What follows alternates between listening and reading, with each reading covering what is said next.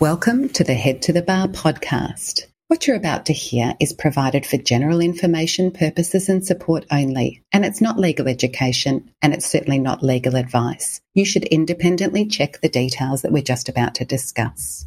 Now, in this chat, we're going to keep looking at the Civil Procedure Act and, at the very least, finish the discussion of the examinable provisions in Chapter 4 and Chapter 5 and if time allows, then we'll get started on the civil procedure rules, specifically process in the court and joinder of claims and parties, and then counterclaim. But if we don't get that far, then I will finish up uh, with the discussion of the Civil Procedure Act. Now, much of what we're just about to discuss is new. And, and while we touched on some of the certification requirements when we looked at ethics, we haven't looked at the rest of the provisions. And so it's worth taking our time over them, is point one. Point two is while the Judicial College extracts in civil procedure do uh, identify each of these provisions of the Civil Procedure Act, the discussion is not as thorough as we're used to in the uh, criminal procedure and criminal law and sentencing area. And there's very little on the operation of the rules itself. So we're definitely going to have to slow down a little, and I'll link the common law back in once we start looking at the rules. So that may mean that we just uh, leave the discussion once we've finished the Civil Procedure Act provisions, and then we'll reopen the discussion with the rules on the next occasion. Now, of course, we'd had a look for the second time on the last occasion at the overarching purpose and obligations, including ending with sanctions for contravening the overarching obligations. And that discussion, as you'll remember, went hand in glove with the discussion of barristers' ethics. So I'll now remind you, happily for you, for the very last time, that even if the discussion calls for a discussion, uh, sorry, even if a question in the bar exam calls for a discussion about ethics, they're so closely related that it might feel irresistible not to go on and discuss the potential uh, breach of the Civil Procedure Act and the sanctions under the Civil Procedure Act, as well as the ethical uh, consequences. That what we're just about to discuss, on the other hand, is acutely procedural. So we're right back into the thick of the procedure in the court. So we're just about to look at Chapter 4 of the Civil Procedure Act, which is headed Commencement and Conduct of Civil Proceedings. Starting with Part 4.1, which expressly relates to certification requirements. And you'll understand and appreciate this is so different to the criminal procedure that we've been looking at. So, Section 41 looks like it's continuing the uh, ethical and procedural discussion about certification requirements.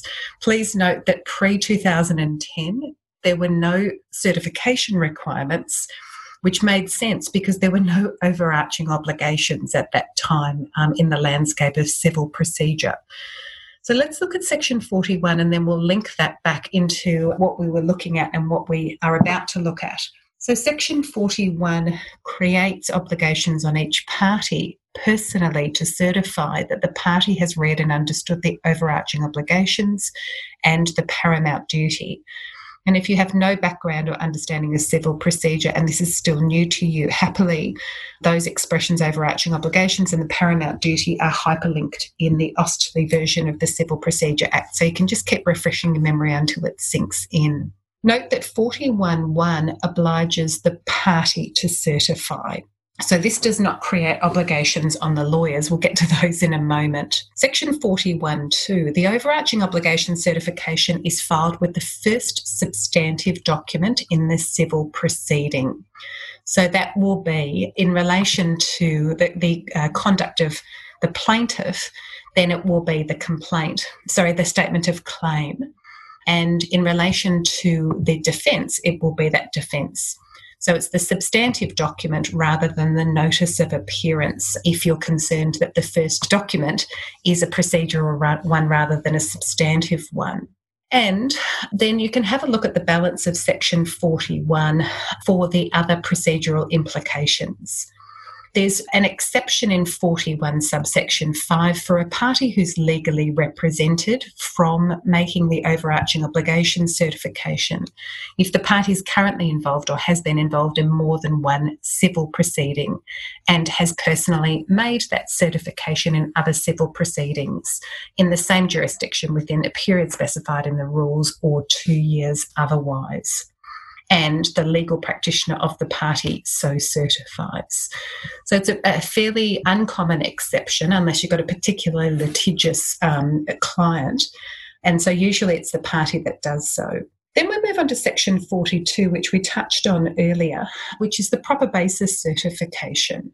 And this obliges the legal practitioner in the proceeding to file a proper basis certification which complies with Section 42 in the following circumstances. On the filing of the party's first substantive document in a civil proceeding on the filing of any subsequent substantive document in a civil proceeding which adds or sub- substitutes a party or makes adds or substitutes a claim or cause of action or makes adds or substitutes a substantive defence or makes, adds, or substitutes a material allegation, denial, or non admission of fact, or makes any significant amendment to a first substantive document or subsequent substantive document.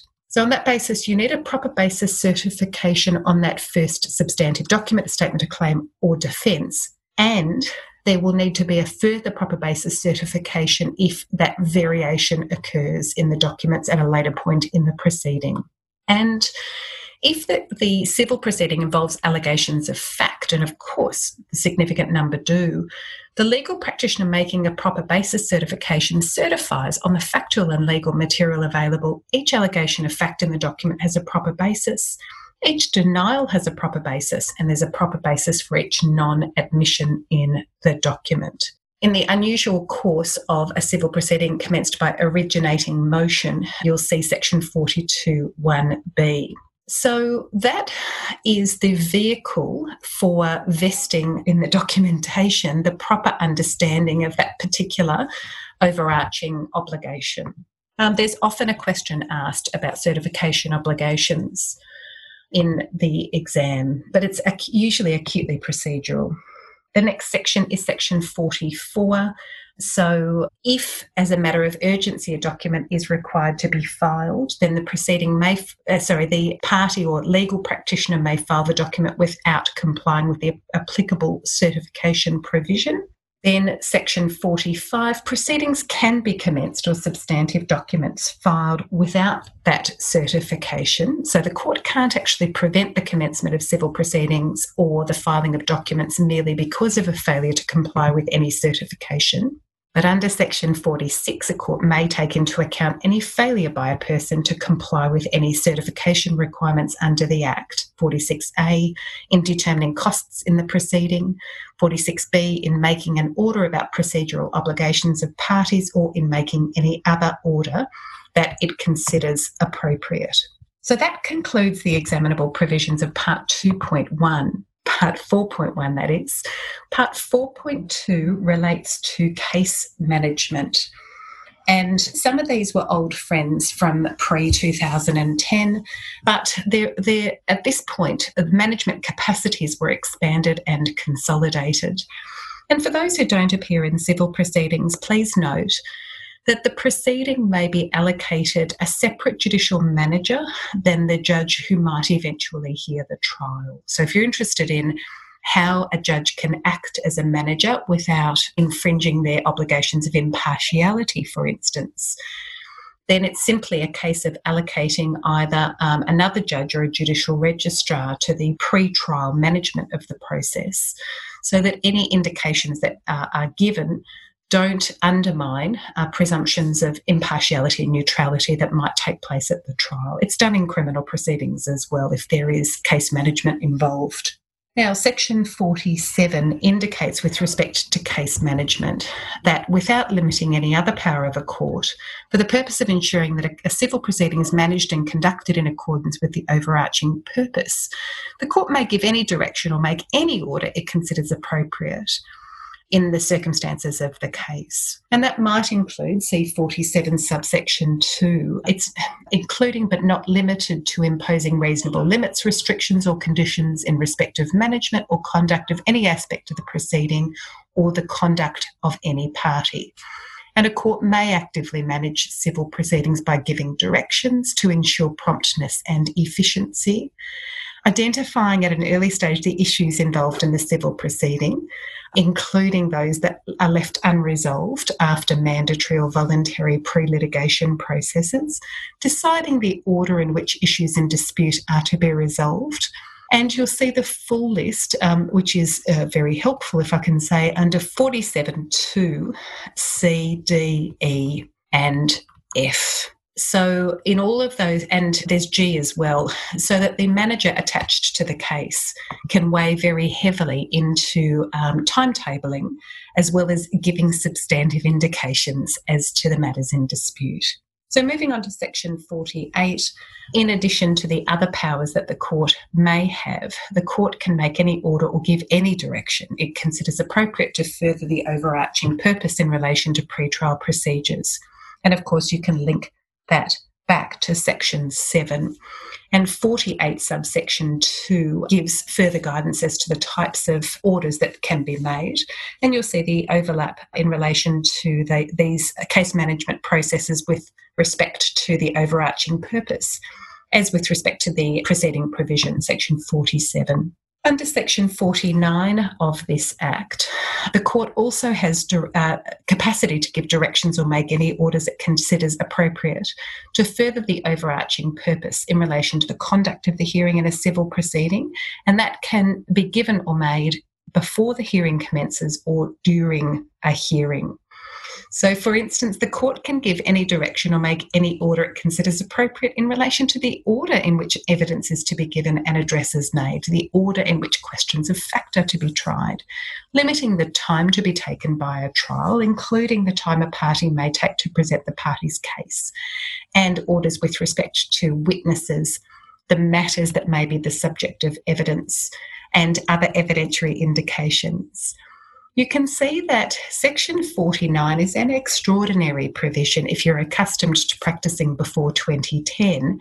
And there is a distinct shift from a purely adversarial environment in which the parties have that considerable latitude to, to decide the issues and the order of events at trial through to a full managerial standard where that power and discretion is vested exclusively in the power of the trial judge during a hearing or a managerial judge before a, hear- before a hearing commences, or both. And you could imagine a scenario where a court has formed a view, p- potentially during managerial, uh, the managerial period, that a particular issue is abundantly established from the pleadings and the documents that might have been disclosed, either through discovery process or through um, pre-trial discussions and mentions and argument.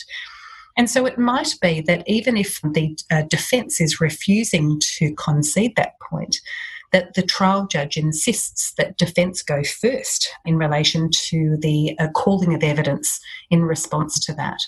So, Section 49 confers a very, very broad power in the court to manage the process, and it and now I'm just uh, uh, I'm not just repeating myself, but I'm at risk of repeating myself. It stands in stark contrast to the adversarial presumption. It's not necessarily employed in every single case, so don't take from what I'm saying that nothing ever follows the same path that it would in uh, pre 2010 but it can be employed very effectively. So, moving on to section 50, um, statement of issues. The court may order or direct parties to a proceeding consult and prepare a statement of issues which identifies and summarises the key issues in dispute in the proceeding. And the court can settle the contents of that statement of issues if the parties are unable to agree on the contents of the statement.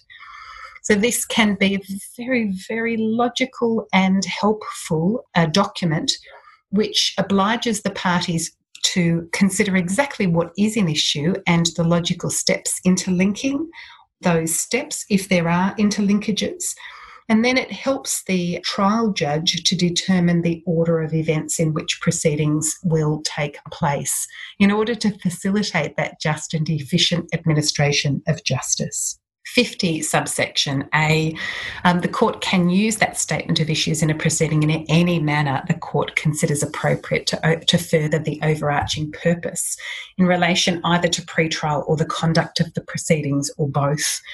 Indeed, if there's any dispute with respect to discovery of documents, then the statement of issues can become the touchstone in the resolution of, the parties' contemplation of um, discovery, as we'll discuss, and also the court's adjudication of any procedures arising out of discovery glitches. My last postscript is 50A subsection 3. Don't conflate the statement of issues with pleadings. So the statement of issues doesn't displace the function of pleadings, which we'll look at in close detail. It supplements the pleadings by focusing the parties' attention, parties' plural attention, on how the issues are to proceed at trial. So pleadings is one thing, as we'll discuss, which sets out um, the law and the facts and how they're linked. There will be some matters that are more fiercely in issue than others. And the statement of issues uh, not only identifies those um, issues which are in dispute or unable to be resolved, it can include that segmentation of order of events, whether they have to all be satisfied or in the alternative, etc. Section 51 notes the consequences for contravention of orders. So they, this assumes that a direction has been given by a judge, and if a person then contravenes such a direction or order, then the court has broad powers, including dismissing the civil proceedings either generally or in relation to a particular cause of action or the whole or part of a particular claim. It can limit or strike out any claim made by the plaintiff and um, proportionately strike out or limit the defence. It can also include evidentiary consequences. And Section 52 is, is one of the last of the provisions which permits a court to revoke or vary directions or orders that it has made. And Section 53 indicates, in case there was any ambiguity, that this is supplementary to any other powers that the court has to take actions of the kind referred to in the part managerially or in the process of trial, or to take any other action that the court is empowered to take in relation to a contravention of a direction given or order. And of course, nothing in the part limits the Supreme Court's inherent jurisdiction, implied jurisdiction, or statutory jurisdiction, or the other court's implied jurisdiction or statutory jurisdiction. Now we move on to part 4.3 disclosure and discovery. And in your notes, could you please cross reference this with Order 29 of the Supreme Court rules? So the two are intended to work collaboratively.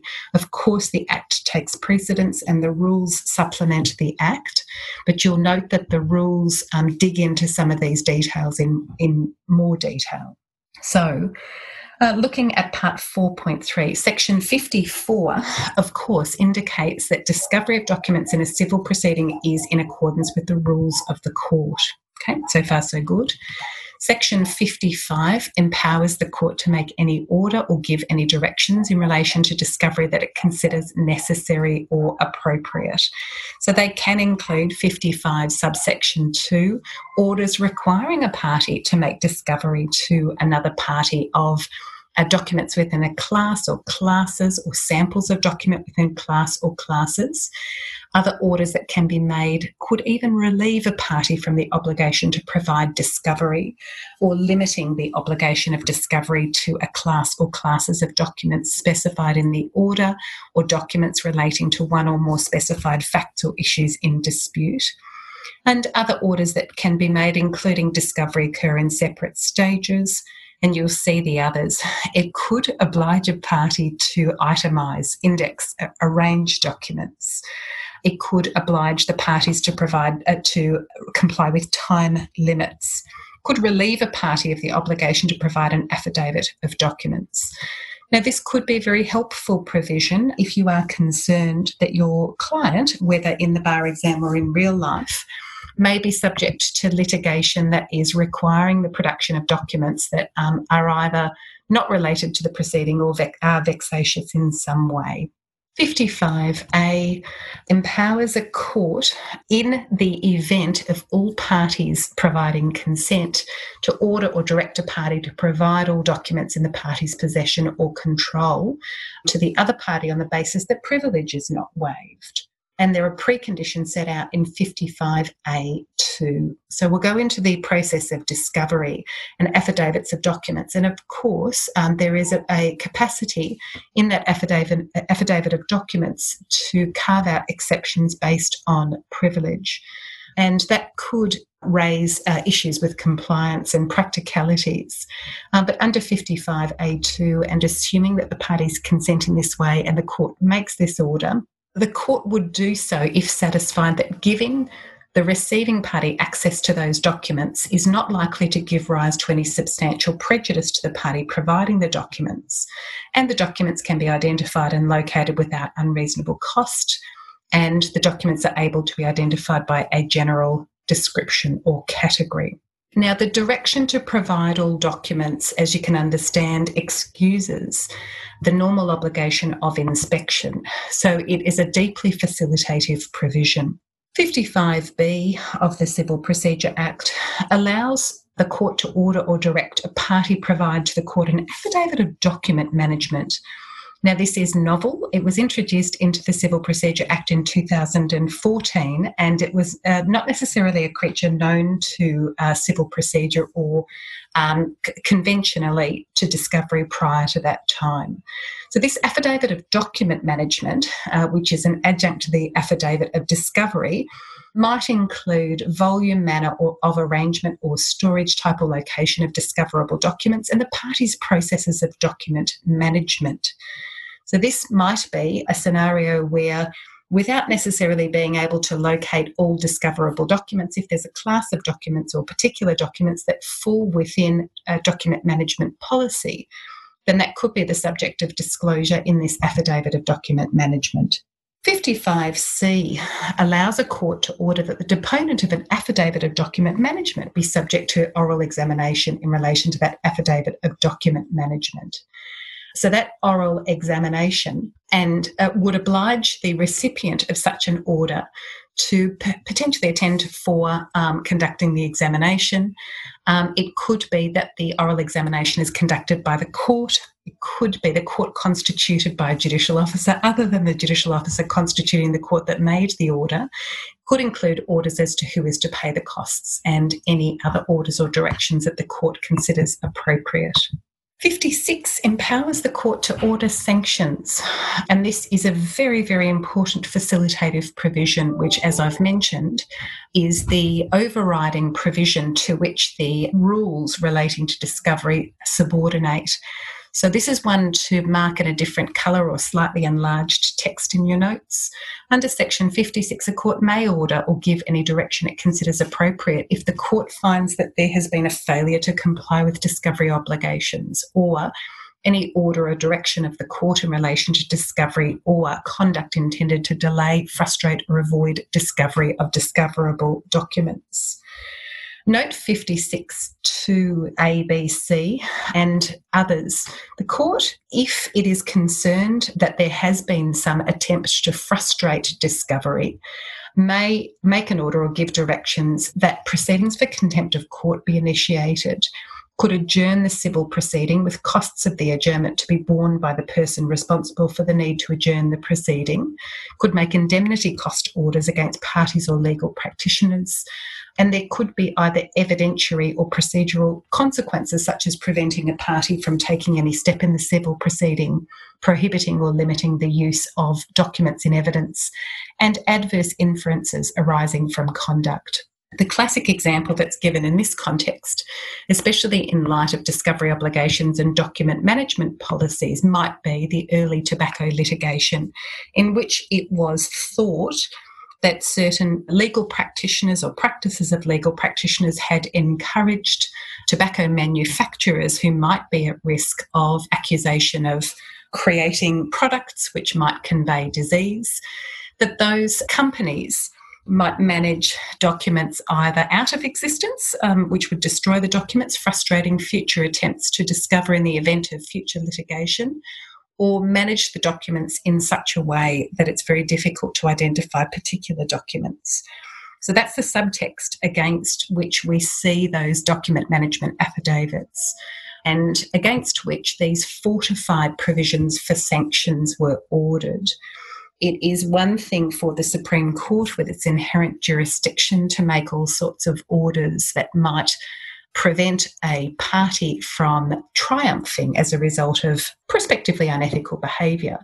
But it's something quite different for the other courts who don't have that inherent jurisdiction. So, if, for instance, the county court or the magistrates court was put in a situation and the county court has unlimited civil jurisdiction in relation to claims for damages but if there was a tobacco case litigated in the county court where it was suggested that no discovery or limited discovery was available because of a document management policy which frustrated the plaintiff Section 56 would be the mechanism of the Civil Procedure Act, which the defeated plaintiff um, might be able to pray in aid. Section 57 provides parties to civil proceedings uh, with the capacity to cross examine or seek leave to conduct an oral examination of the deponent of an affidavit of documents. If there's a reasonable basis for the belief that the other party may be misinterpreting the party's discovery obligations or failing to disclose discoverable documents. And that is so unless the court otherwise orders under Section 57. Now, just checking my notes before we move on, make sure that I've identified what I need to. So, in the next relevant groups of provisions, we see Part 4.4 and summary judgment. And here we will cross reference with Order 22 of um, the Civil Procedure Rules, which also relates to summary judgment. Order 23 will supplement that, which is the summary stay or dismissal of claim and striking out pleadings. But it is now so it is subordinate, of course, to the provisions of the Civil Procedure Act. But please note that if you're talking about summary judgment, you start with the Act and then move on to the rules, as we will in the coming discussions. So, in these provisions, sections 60 to 65 are examinable.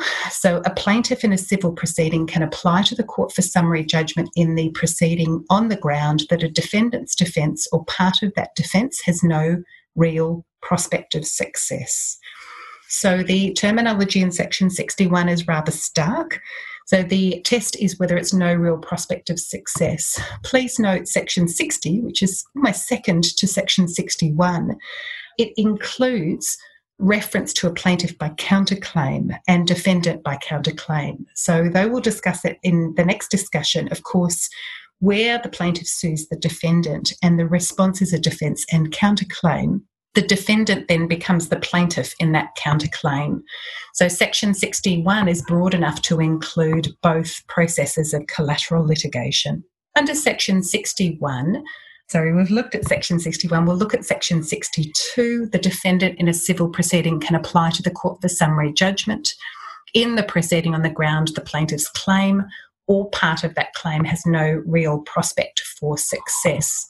So, another of the points arising from section 60 to 65 is summary judgment works both ways. Section 63 and 64 are the linchpin of these provisions. Subject to Section 64, which of course we'll get to in a moment, a court can only give summary judgment if satisfied that a claim, a defence, or a counterclaim or part of the claim, defence or counterclaim, has no real prospect of success. 63 subsection 2, it, this order can be made on the application of either the plaintiff or the defendant but it could also be on the court's own motion if satisfied it's desirable to summarily dispose of the civil proceeding. And the caveat is section 64. A court may order that a civil proceeding proceed to trial. If the court satisfied, despite there being no pro- real prospect of success, the civil proceeding should not be disposed of summarily because it's not in the interests of justice to do so, or the dispute is of such a nature that only a full hearing on the merits is appropriate. And the classic teaching example of such a scenario is a novel point of law that requires relitigation. So it, uh, it could be said that some, for instance, Aboriginal land claims, uh, even though the current common law may be adverse or the, the current legislation and the way that it's interpreted in the common law may be adverse to the plaintiff's claims. And accordingly, on the current law, there's no real prospect of success.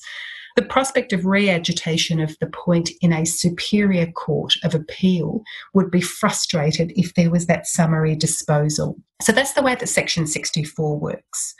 So, in a, an exam scenario, you'd be confronted with a situation where one party or other would claim that there was no real prospect of success. And if you concede that in the way that the law applies to the facts, the next vehicle for discussion is Section 64 and whether the court c- could be urged to order that the civil proceeding proceed to trial nonetheless because of the preservation of this important point of law that may require re agitation in the Superior Court on appeal. So, the next batch of assessable provisions is Part 4.5, the court's power as to costs. And this is, as I've mentioned, quite separate to the question of costs in Order 63 of the Supreme Court rules, which is not examinable. So, where I refer to costs, I'm not happily not talking about um, cost implications of offers to compromise at a midway point of proceedings and so forth. Those contingencies, whilst examinable in civil procedure at university, are now no longer examinable in the bar exam.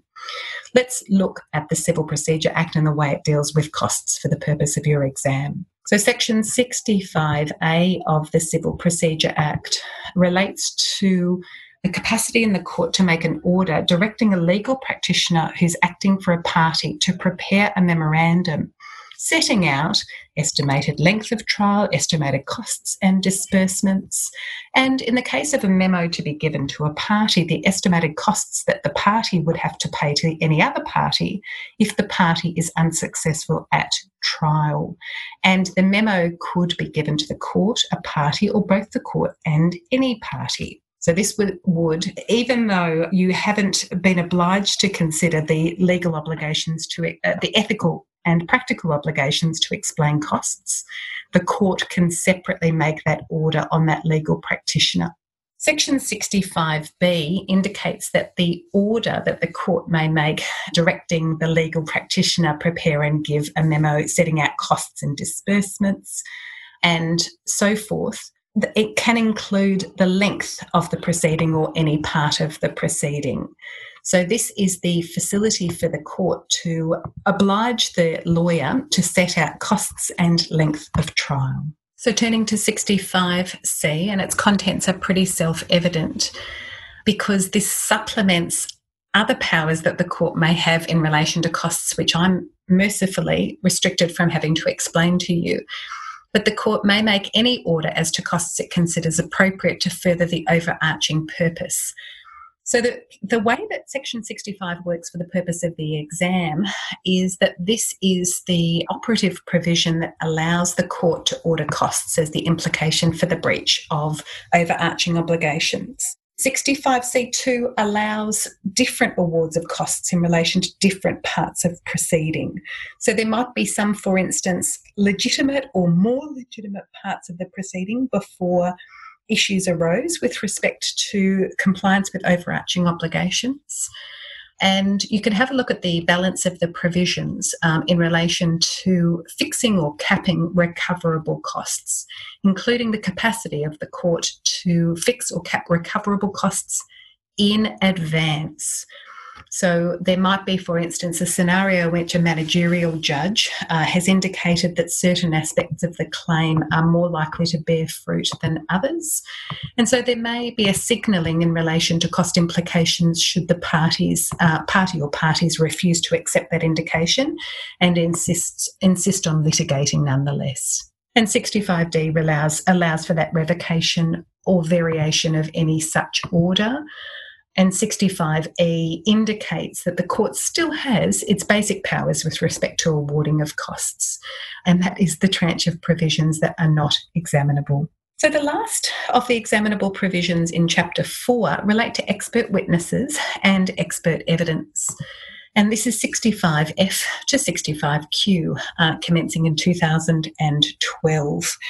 So, this should uh, please dovetail back to expert evidence in civil proceedings. So, we talked about expert evidence uh, in the context of evidence, and of course, that cross referenced with uh, procedural implications in criminal proceedings, including obligations on defence to disclose. Now, the parts of expert evidence that relate to civil proceedings are linked back into their procedural consequences. 65F carries an object, and that is to further the overarching purpose by enhancing case management powers of a court in relation to expert evidence in civil proceedings, restricting expert evidence to that evidence which is reasonably required to resolve a civil proceeding, and emphasising the primary duty of an expert witness to the court.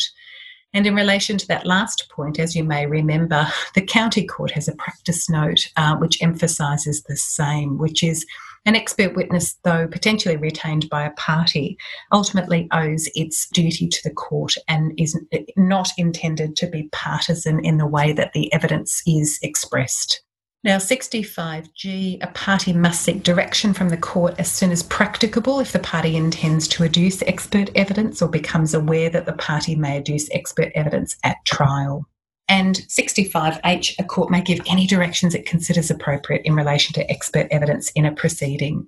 So, assuming that the party has telegraphed that intent under 65G, the court may make an order or direction indicating that an expert report should be prepared and served in accordance with a particular timeline. Note then 65H2C. The court may direct that expert evidence be limited to specified issues.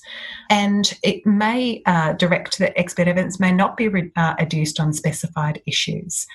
And it could be providing for the appointment of single joint experts or court appointed experts and any other directions that it considers appropriate. Under 65I, the court may then uh, procedurally direct expert witnesses to hold a conference it could be that they prepare a joint experts report or both.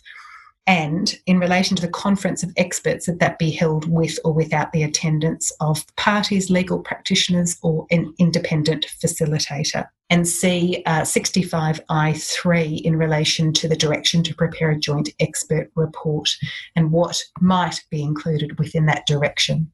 65J, unless the parties to the proceeding agree or the court otherwise orders the content of a conference of experts, except as referred to in a joint experts report, must not be referred to at the hearing of the proceeding to which it relates. So, except for the joint experts report, which is not considered to be without prejudice, it's, it's considered to be either informative or evidentiary the conference of experts is intended to be without prejudice. Um, so that's another step which is intended to facilitate the just and efficient resolution of the process. And you'll see how a joint experts report can be tendered, but it needs to be, uh, where it comes to matters in dispute, then the joint experts report, the parts of that report that are in dispute must be tendered only in accordance with the rules of evidence, the rules of court, and the rules of practice. All right, 65K allows the court to give directions about giving of evidence, including concurrent evidence in a hot tub scenario or um, a conclave of experts by the expert witnesses. And 65K allows a broad indication of direction it considers appropriate. So, C65K2 for the sorts of directions that the court may give in relation to expert witnesses and what evidence they give and how they give evidence and how they may, for instance, be cross examined. 65L empowers a court to order that an expert be engaged jointly by two or more parties to a civil proceeding. So that would be the scenario of a single joint expert. 65L3, the sorts of matters that would inform the decision to engage a single joint expert look at the complexity or importance of the issues in dispute, which the joint expert might be called upon to narrate and interpret, and the amount in dispute in the proceeding. And you can see the other matters which must be listed and considered. Under subsection 4, the single joint expert is to be selected by agreement if it can be procured or if the parties fail to agree by direction of the court. So have a look at those provisions. Coming to the end of this batch of provisions, and then we've only got appropriate dispute resolution to go. 65M allows a court to make an order appointing an expert to assist the court and to inquire into and report on any issue in the proceeding. So, for reasons involving, uh, which might involve the court requiring either the expertise or a genuine contradictor, the court can order a, a court appointed expert. And see 65M3 the types of matters um, that the court will, ha- will must consider in deciding whether or not to appoint that person. So 65N if a joint single joint expert is engaged or a court appointed expert is engaged the parties to the proceeding must endeavour to agree on written instructions to be provided to that person and the facts and assumption of facts on which the expert's report is to be based. And 65 n2 if the parties can't agree to that end the parties must seek directions from the court and the court will become involved in that process. And 65o unless the case falls within one of the categories discussed, except by the leave of the court, a, a, party to a proceeding may not adduce evidence of any other expert witness. So the uh, scenarios discussed were the single joint expert or the court appointed expert. So if those two scenarios have been identified, then the parties can't then adduce uh, other expert witness. And 65o2 does empower the court to grant leave, but in so doing, the court must consider the matters referred to in 65o2 and they're non exhaustive. Last two provisions. Under 65p, a party to a civil proceeding can apply to the court for an order that an expert witness retained by any party disclose all or specified aspects of their funding arrangement to the court and all the parties in the proceeding. And 65p2, the court may make such an order if it considers appropriate in the circumstances of the proceeding. 65p3 is an interesting one, which is the court may make an order that an expert witness disclose uh, whether the charging or payment of fees or costs is contingent in any respect on the outcome of the proceeding, and if so, the details of that arrangement. So, such an order would not necessarily oblige the expert witness to disclose their fee arrangement by particular to uh, how much and what period of time that covers. But the fact of contingency might be of relevant when it, relevance when it comes to cross examination and impartiality. And 65Q retains the court's other powers in relation to case management, evidence, or witnesses, and nothing in the part limits, of course, the court's other jurisdiction and powers. So that takes us to our very last examinable provisions, uh, which is Chapter 5 of the Civil Procedure Act, in relation to appropriate dispute resolution. And it won't surprise you to hear that the Civil Procedure Act favours the court's capacity to refer all or part of the process to appropriate dispute resolution. 66.1 empowers the court to make such an order. 66.2, an order may be made without consent of the parties if the type of appropriate dispute resolution is not arbitration or reference to a special referee, expert determination, or any other type of appropriate dispute resolution which results directly or indirectly in a binding outcome. So let me explain that for a moment. Let's say, for instance, what's under contemplation is mediation, which is one of the more common forms of appropriate dispute resolution. Um, the court invites an indication whether one or both of the parties agree to mediation, and the response is that they do not. Now, the court may still oblige the parties to participate in mediation because mediation doesn't result in a binding outcome, so that the parties, even though they haven't consented to being involved in the mediation process, are not trapped by the outcome. Compare that, for instance, with arbitration or expert determination, and those mechanisms of appropriate dispute resolution do result in a binding outcome. If the court invites an indication from the parties as to whether they'd be willing to engage in arbitration or expert determination, and one party indicates their opposition, then the court is not empowered to require the parties to engage in that process. And that makes sense because it would be forcing the party to engage in a binding outcome against their will. So that's how it works. So when I opened with the comment that under the Civil Procedure Act, the judge may require the parties to engage in ADR, subject to this final caveat, which is if and only if what's contemplated by ADR is not going to lead to a binding outcome. Section 67 indicates that that discussion generally is without prejudice and in confidence. So, if the court orders a judicial resolution conference be conducted in relation to a civil proceeding, no evidence shall be admitted at the hearing of any proceeding of anything said or done by any person in the conduct of the judicial resolution conference unless the court otherwise orders, having regard to the interests of justice and fairness.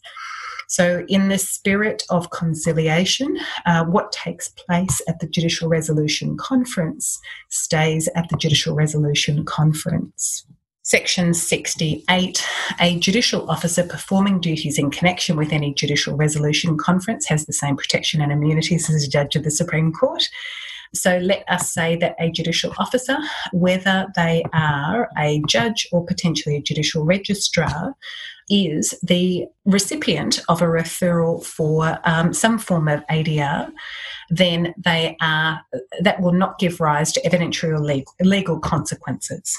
And Section 69 preserves all other uh, legislative and inherent powers that the court has. All right, so as this brings to an end conveniently the discussion of the examinable substantive provisions of the Civil Procedure Act in Chapter 4 and Chapter 5, this is a good place to bring to an end our second discussion of civil procedure. In the next two, possibly three discussions, we'll do a deep dive into the Supreme Court General Civil Procedure Rules of 2015. Thank you for listening to the Head to the Bar podcast. For outlines, links to resources, and other downloads, please refer to the show notes.